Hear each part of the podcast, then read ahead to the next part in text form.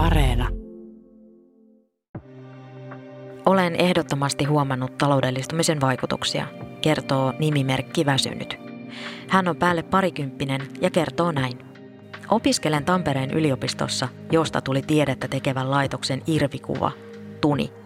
Terapeuttisen vallan yhteiskunnassa ideaali kansalainen hakee elämänsä haasteessa ratkaisun avaimet itsestään, eikä turvaudu yhteiskunnan alati heikentyviin turvaverkkoihin – Suomessa kiinnostus itseapukirjallisuuteen on kasvanut 2000-luvulta lähtien. Lisääntynyt taloudellinen ja muu epävarmuus saa ihmiset tarttumaan oppaisiin.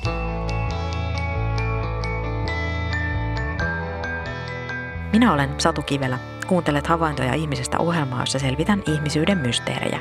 Siis sitä kaikkea, mikä meidän ihmisten käytökseen vaikuttaa. Kiva, että oot mukana. Terapeuttinen eetos kutsuu yksilöitä oman itsen muokkaustalkoisiin, vaikka ongelman juurisyyt olisivat ihan jossain muualla kuin yksilössä, kuten vaikkapa rakenteellisessa epätasa-arvoisuudessa. Hyvinvointiteollisuus suoltaa kuluttajille self-help-oppaita tasaiseen tahtiin. Buumi sai alkunsa Yhdysvalloista. Pelkästään 1990-luvun alkupuolella itseapukirjallisuuden myynti kasvoi Yhdysvalloissa lähes 100 prosenttia. Terapeuttinen valtakirjassa tarkennetaan, että terapeuttinen valta ei ole yhtä kuin psykologisoituminen tai tieto ja ymmärrys, joka kumpuaa psykologiatieteestä. Professorit Catherine Ecclestone ja Kristina Brunila ovat kartoittaneet psykologisoitumisen ja terapiasoitumisen historiallisia juuria. He ovat havainneet, kuinka terapeuttinen valta on levinnyt laajalle poliittiseen ohjaukseen, instituutioihin ja julkiseen keskusteluun. Terapeuttinen valta sinkoaa yhteiskunnalliset rakenteelliset ongelmat yksilön haasteeksi tai jopa yksilön ominaisuuksiksi. Se on semmoista niin kuin, tälle ajalle ää, tyypillistä niin kuin, tapaa ajatella ja toimia. Ja se niin kuin, kumpuaa ehkä erityisesti tämmöisestä psykologisesta ja terapeuttisesta ymmärryksestä ja tiedosta ja sanastoista, tämmöisistä psykologisista silmälaseista, joilla sitten tarkastellaan yhteiskunnan instituutioiden toimintaa, vuorovaikutusta, meitä itseämme ja suhdetta toisiin. Terapeuttinen valtakirjan analyysi sijoittuu 2000-luvun Suomeen. Ajankohta on kuvattu taloudellistumisen, markkinoitumisen ja uusliberalisoitumisen, yksilöllistymisen ja suorituskeskeisyyden käsitteillä. Kaikkea näitä edellä mainittuja yhdistää ihmiselämästä hyödyn irti ottaminen. Enemmän, tuottavammin ja tehokkaammin sillä on kytköksiä myös taloudellistumiseen, koska me eletään semmoista aika hurjaa aikaa, jolloin niin kuin kaikki semmoiset niin oletukset, kohtelu, suhde itseen, toisiin, ympäristöön niin kuin, ää, muotoutuu taloudelliselle ja psykologiselle kielelle, jolla sitten niin kuin sanallistetaan ongelmia ja kokemuksia, kärsimystä, syrjintää, pelkoja, paineita. Nimimerkki Kaiku opiskelee yliopistossa ja tuntee tiukennukset opinnoissaan. Olen havainnut taloudellistumisen vaikutuksia siinä mielessä, että kasvatustieteen opintojeni aikana 2015-2021 valinnaisten kurssien esiteltävien vaihtoehtojen kirjoa kavennettiin. Opintoaikaa tiukennettiin ja opintolainan hyvitys tuli voimaan. Tulkitsen näiden toimien kielivän paineesta – saada mahdollisimman tehokkaasti opiskelijat valmistumaan maistereiksi, on yhtä kuin yliopisto saa rahaa, ja ryhtymään tuottaviksi veronmaksajakansalaisiksi. Se, että valinnaisista kursseista esitellään erinäisissä infotilaisuuksissa mahdollisina vain oman tiedekunnan kurssit, voi saada aikaan poteroitumista, eikä ainakaan kannusta tieteiden välisyyteen, keskusteluun eri tieteenalojen välillä – Tällöin todellakin ajatus tiedosta kapeutuu, sillä jo ajattelu kapeutuu. Suomi ei ole enää samanlainen hyvinvointivaltio kuin se oli 1980-luvulla. Vuosikymmenten aikana tapahtuneet muutokset ovat muovanneet pohjoismaista hyvinvointivaltiota kilpailukykyyhteiskunnaksi, joka korostaa suorituksia, ja valmentajavaltioksi, joka vastuuttaa kansalaisiaan. Vastapaino vuonna 2021 julkaisemassa terapeuttinen valtakirjassa luetellaan, mikä kaikki on muuttunut. Oletko valmis? 1. Julkisjohtamisen oppien omaksuminen. 2. julkisen sektorin pysyvä menokuri. 3. Julkisten palveluiden avaaminen kilpailulle. 4. Julkisen rahoituksen ohjaaminen tutkimus-, kehittämis- ja innovaatiotoimintaan. 5. Työ- ja sosiaalipolitiikan muutos. Kyse on mittavista muutoksista, ja ne siirtävät katseen yhteiskunnallisista ongelmista ja rakenteista kohti yksilöä.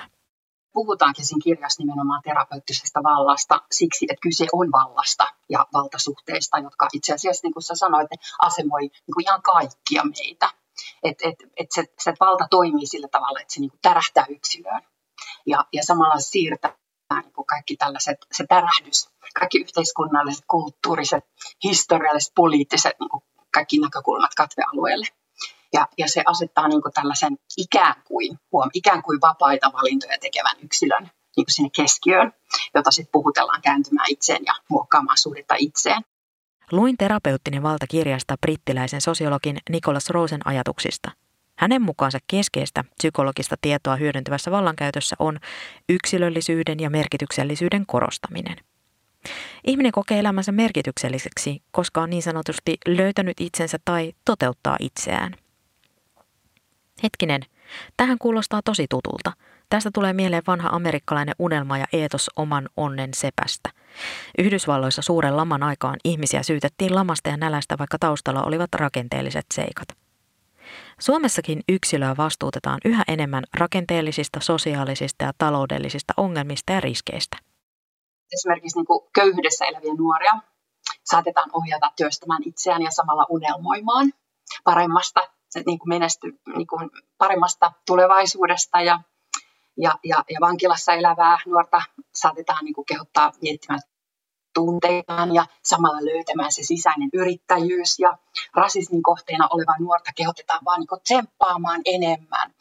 Ja sitten mä oon ollut sellaisessa koulutuksessa mukana, missä niin kun koulutuksen työelämän ulkopuolella eläviä nuorille sanoi opettaja, että, että, että, että, että kyllä teidänkin täytyy niin kuin, että, niin kuin, niin kuin unelmoida ja, ja, ja niin kuin, toivoa parempaa ja, ja vaikka niin kuin, ja otti niin kuin esimerkiksi ää, Intiassa elävät ihmiset ja sanoi, että, että Intiassa ihmiset on köyhiä, mutta he on silti onnellisia, niin tekin voitte olla. Ja et, et, et siihen, siihen positiivisuuden imperatiiviin liittyy semmoinen aika julma ote, joka niin kuin samalla, jonka myöten kun samalla asetetaan ihmiset niin kuin ikään kuin oikeille paikoille. Nimimerkki Väsynyt on 25-vuotias. Häntä hävettää opiskella brändipöhinä yliopistossa. Olen ehdottomasti huomannut taloudellistumisen vaikutuksia – Opiskelen Tampereen yliopistossa, josta tuli tiedettä tekemään laitoksen irvikuva Tuni. Hävettää opiskella brändipohjana tihkuvassa laitoksessa, joka keskittyy nykyään lähinnä valmistelemaan opiskelijoita vastaamaan liike-elämän tarpeisiin. Tunin sisällä on aivan selvää, että kaikki paukut laitetaan kauppikseen ja diplomi-insinööreihin.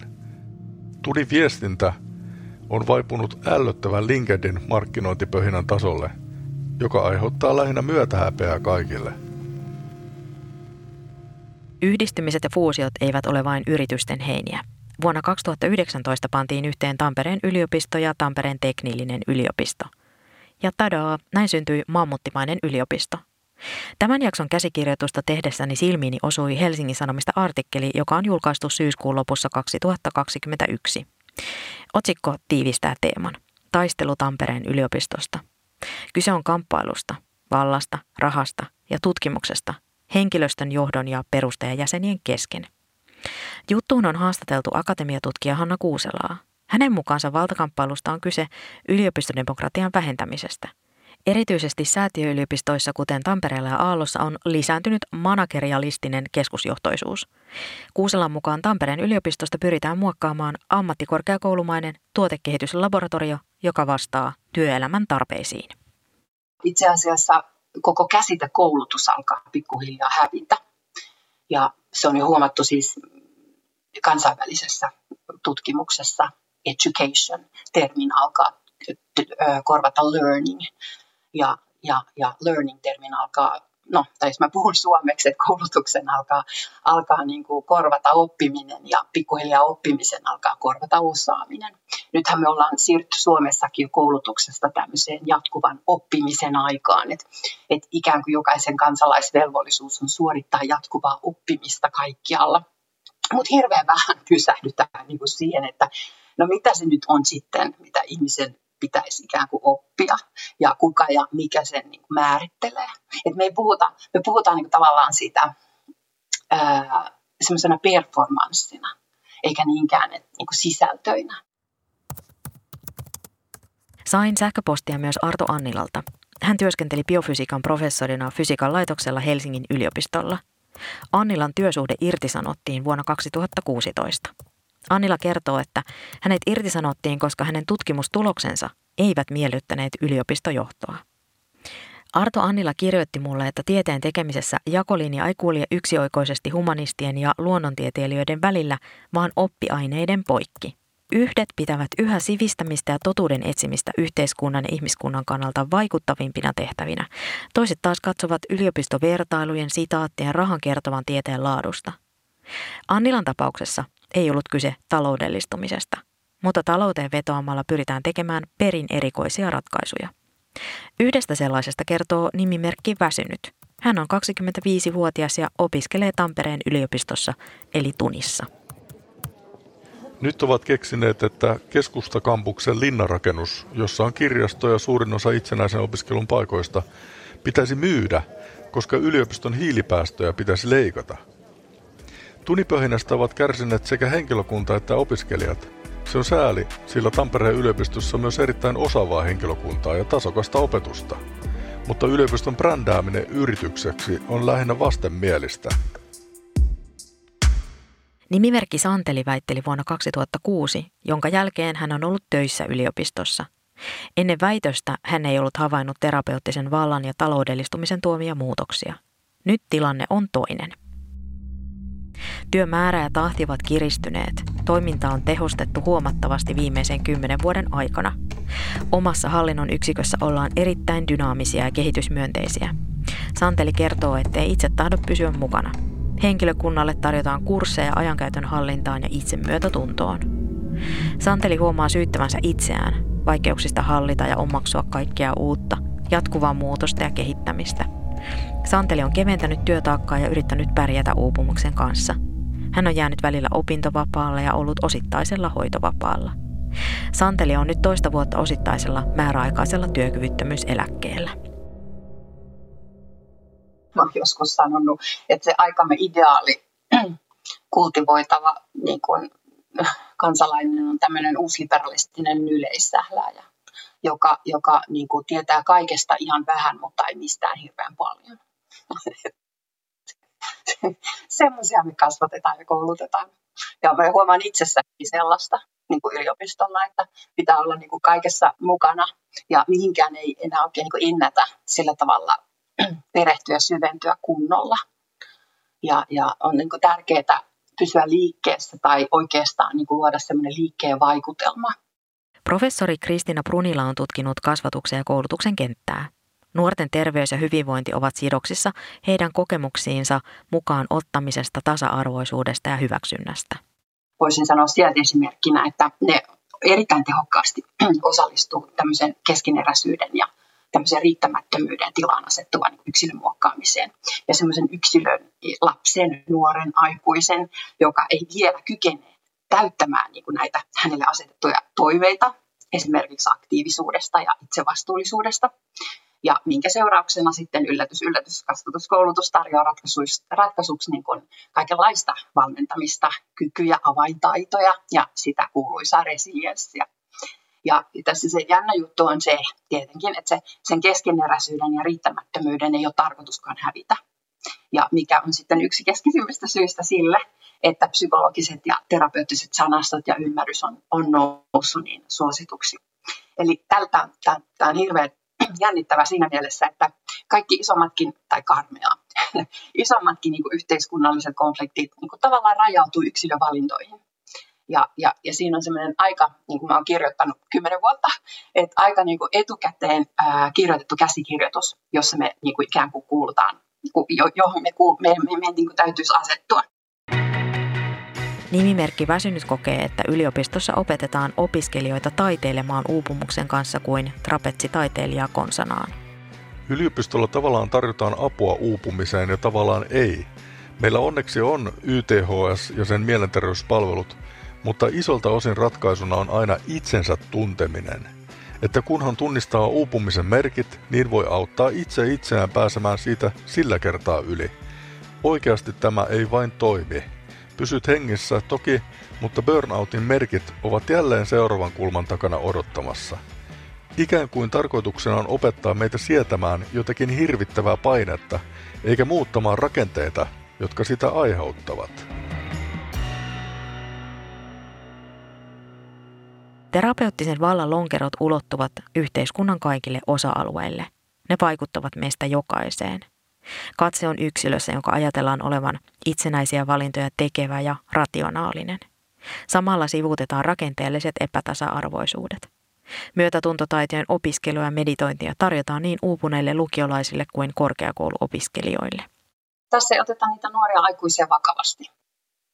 Ja, ja vastuutetaan niin kuin, yhteiskunnalliset, rakenteelliset, talouspoliittiset ongelmat niin kuin sit näiden nuorten aikuisten harteille. Ja tämä tunnetaidot ja tietoisuustaidot on niin kuin hyvä korni esimerkki siitä, miten se tehdään. Ja eihän nuoret aikuiset tyhmiä ole. Totta kai ne niin kuin tajuaa tämän viestin, mikä, mikä, mikä on. Ja, ja, ja myöskin niin kuin kokee nämä kaikki paineet, joita tulee niin kuin eri puolilta ja reagoi niihin. Mutta sitä reaktio ei oteta sillä tavalla niin kuin yhteiskunnallisesti vakavasti, vaan se tavallaan palautetaan takaisin niille nuorille aikuisille ja opiskelijoille että hoida itse nämä asiat. Brunilan mukaan kouluissa ei usein osata kohdata erilaisuutta, ja se aiheuttaa opiskelijoille ongelmia. Hierarkkiset eronteot, kuten sukupuoli, ihmisyys, seksuaalisuus, varallisuus, köyhyys, alueellisuus, vammaisuus ja terveys ovat läsnä koulutusjärjestelmässä.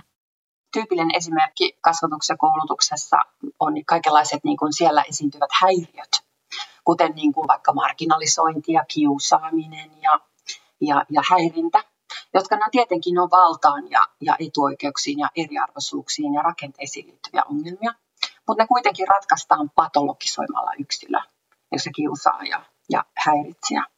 Ja, ja, ja sitten tällaiset hyvin yksilölähtöiset psykologiset, terapeuttiset asiantuntijuuden muodot ja käytännöt, niin sitten ne nähdään ratkaisuna koko ajan mitä moninaisempiin yhteiskunnallisiin ongelmiin, kuten työttömyyteen, köyhyyteen ja kaikenlaiseen syrjintään, joita just se taloudellistuminen niin kuin tuottaa.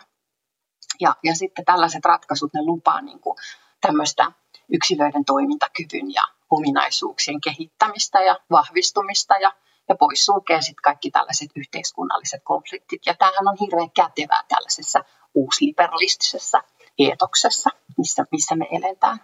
Ja, ja siellä niin kuin sit se tämä, tämä tota, mikä koulutuspoliittinen tutkimus, koulutuspolitiikan tutkimus on tuonut pitkään esille, kun just nimenomaan tällainen talouden kilpailukykyä ja sitten tämmöistä samanaikaista niukkuutta korostava retoriikka, niin se on nostanut tämmöisen joustavan, tuottavan, itsevastuullisen yksilön ja työvoiman niin kuin tuottamisen, kasvatuksen ja koulutuksen päämääriksi. Ja, ja, ja ei kukaan enää puhu sivistyksestä tai kriittistä ajattelusta, että ne alkaa niin kuin vaikuttaa vähän naivilta, jos joku perää kuuluttaa sivistystä vaikka koulutuksen tavoitteena.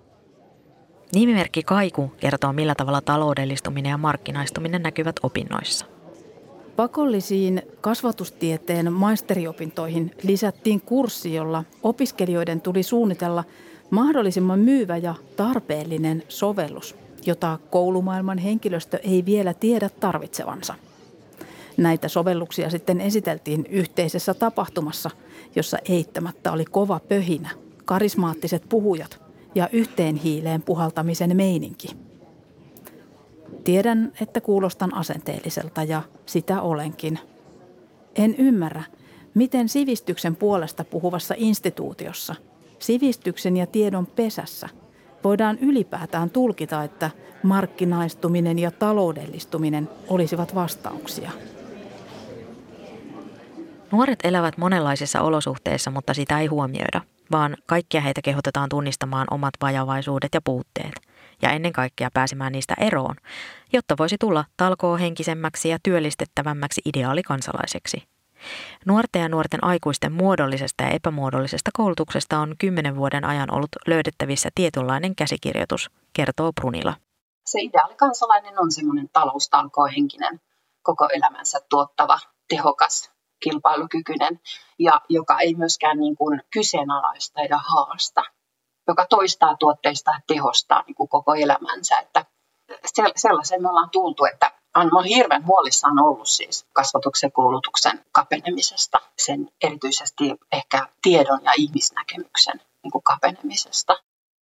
Nimimerkki Omena 61 on opiskellut 1980-luvulla. Hänen mukaansa silloin opiskelijalla oli enemmän vapautta ja vähemmän tehokkuusvaatimuksia ja suorituspaineita kuin nyt. Nimimerkki Omena 61 kertoo olleensa aina kiinnostunut terapiasta, itsenhoidollisista asioista sekä koulutuksen ja terapian kytkennöistä.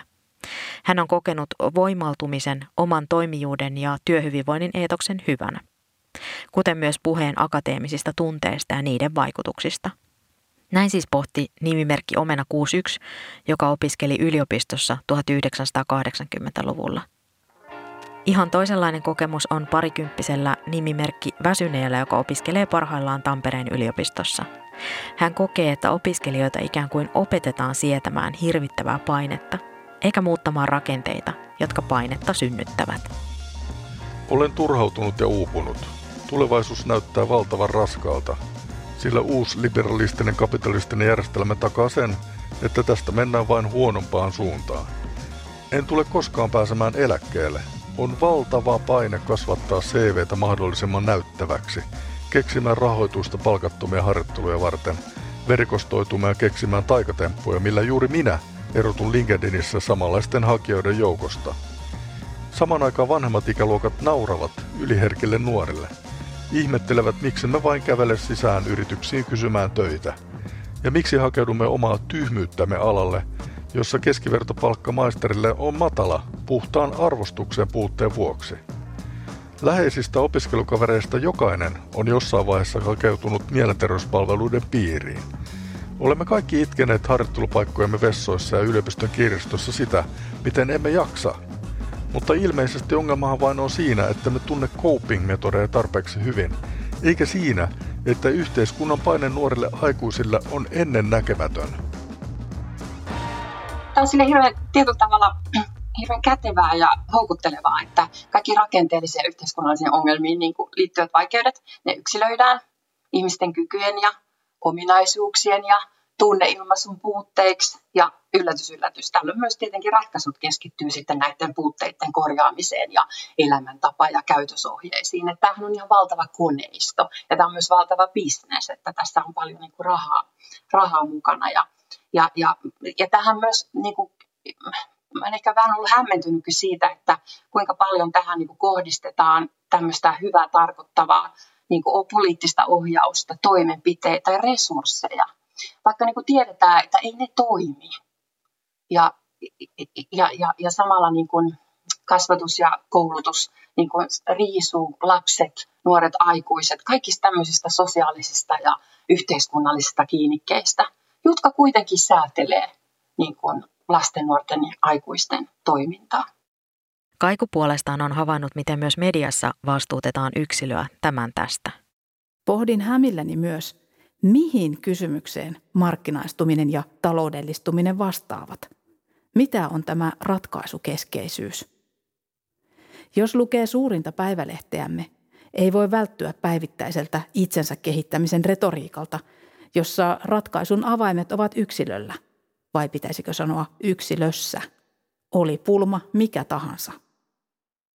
Ja sitten kokonaan niin kuin katsealueelle jää se, että että niin kuin yhteiskunta kuitenkin tarjoaa paineita, odotuksia, niin kuin näköalattomuutta, pelkoa, huolia, työttömyyttä ja sitten eriarvoisuutta, syrjintää, seksismiä, rasismia, kiusaamista, häirintää, osattomuutta, köyhyyttä ja sitten semmoista jatkuvaa keskinäistä kilpailua niin kuin opiskelu- ja työpaikoista.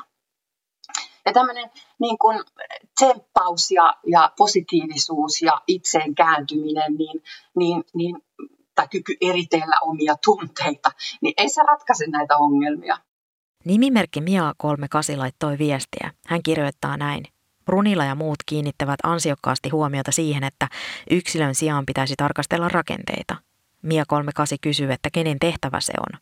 Onko se lainoppinen tehtävä, ministeriöiden, ministerien, valtuustojen? Kiitos, jos pohditte myös tätä. Pyysin kasvatustieteiden professori Kristiina Brunilaa vastaamaan Mia 38 kysymykseen. Hän kirjoitti mulle näin. Kun nostan esille erilaisia ongelmia ja kutsun osallistujia keskustelemaan ongelmasta, niin yleensä aina joku kysyy ehkä vähän levottomanakin, että mikä on ratkaisu? Kerro, miten tämä ongelma ratkaistaan. Usein paljon enemmän ennen kuin olemme keskustelleet ongelmasta riittävästi. Meillä on nykyaikana pilvin pimeän ratkaisuja, jokainen kynnelle kykenevä on ikään kuin velvoitettu etsimään ratkaisuja, mutta mikä olikaan ongelma. Yleensä kun jostain yhteiskunnallisesta ongelmasta on keskusteltu eri näkökulmista, niin siihen alkaa löytyä erilaisia ylittämistapoja. Ja koska ajattelen yhteiskunnallisen toiminnan valtasuhteena, en näe, että valtasuhteiden ulkopuolisia paikkoja on olemassa. Mikä tarkoittaa, että olemme kaikki vastuussa ja osallisia, ja meillä kaikilla on myös mahdollisuus tehdä jotain omasta positiostamme käsin. Ajan eetos tärähtää yksilöön ja yksilöiden muuttamiseen kohdistetaan valtavia resursseja. On hyvä muistaa, että yksilöä ei voi muuttaa. Yksilö voi muuttua vain olosuhteita muuttamalla. Kun esimerkiksi mahdollistetaan sellaiset olosuhteet, ettei yksilöihin kohdistu eriarvoistamista, syrjintää, rasismia, seksismiä, naisvihaa, homo- tai transfobiaa, ableismia, köyhyyden tai minkään muun asian psykologisoimista ja patologisoimista, kaikista näistä muuten on meillä tutkimusnäyttöä, niin silloin mahdollistetaan muutos. Tällaiseen olosuhteiden muuttamiseen voivat osallistua kaikki, mutta se edellyttää yhteiskunnallisille valtasuhteille ja eriarvoisuuden mekanismeille herkistymistä. Hyvä tahto ei riitä. Hyvästä tahdosta voi seurata aivan jotain muuta kuin hyvää. Kysyin kasvatustieteen professori Kristiina Bruninalta, että onko yliopisto tehdas? Pakko nyt mainita tällainen toinen kirja, jota minulla on ollut ilo olla mukana toimittamassa, tämmöinen koko, koko elämä töihin kysymysmerkki koulutustietokykykapitalismissa, jossa me avataan niin kuin, tätä koulutusjärjestelmässä tapahtuneita muutoksia. Ja niin kuin tälleen kierrosti vastaan sulle, että on ja se kyllä ja ei. Et kyllä ehkä niin kuin siinä mielessä, että et kyllä tietenkin markkinavoimat ja taloudellistuminen kun säätelee toimintaa yliopistossa monin tavoin. Ja minkä seurauksena nyt sit opetus ja tutkimus ja ajatustiedosta uhkaa kapeutua niin kuin muutenkin koko koulutusjärjestelmässä. Ja voisi puhua, mä joskus kirjoittanut tällaisesta uusteilorilaisesta toimintamallista ja johtamisesta, että, että työ yliopistossa teknistyy, se on toistavaa, päätösvalta keskittyy jollekin pienelle porukalle, johtoryhmälle. Ja sitten meistä yliopiston henkilöstöstä tehdään sitten erilaisten tällaisten pienten partikkelien tai moduulien tarjoajia ja rattaisiin, joiden pitää pyöriä, tuottaa koulutus- ja tutkimuspalveluja asiakkaille. Ja, ja mä oon huomannut vähän ajan sisällä tosi iso muutosta nimenomaan päätösvallan siirtymisessä yhä pienemmillä ryhmillä ja henkilöille, jotka eivät välttämättä ole itse tutkijoita, vaan, vaan tällaisia niin edustaa tällaista managerialistista hallintoa. Ja sitten ei ole pakko vastata myös, koska kyllä siellä emme voisi tehdä tätä työtä, eli me voisi myös vastata ei. Et, koska kyllä siellä myös niin kuin sisältä, sisältä käsin koitetaan pistää jotenkin hanttiin tälle mentaliteetille ja kasvattaa ja kouluttaa kriittisesti ajattelevia ihmisiä ja ja, ja jotka menee ja muuttaa maailmaa ja, ja tehdä tutkimusta, joka tuo kärsivällisesti esille niin kuin näitä ongelmia, joista ollaan puhuttu. Terapeuttinen valtakirjassa viitataan ranskalaisfilosofi Michel Foucaultin käsityksiin vallasta. Siellä missä on valtaa, on myös vastarintaa. Se olisi hienoa, että vastarinta terapeuttista valtaa ja yksilöllistymistä kohtaan olisi yhteisöllistä, eikä jälleen yksilön vaatimukseksi kilpistyvää. Minä olen Satu Kivelä Kiitos, että kuuntelit. Mitä ajatuksia jakso herätti? Lähetä palautetta havaintoja.ihmisestä at yle.fi. Moikka!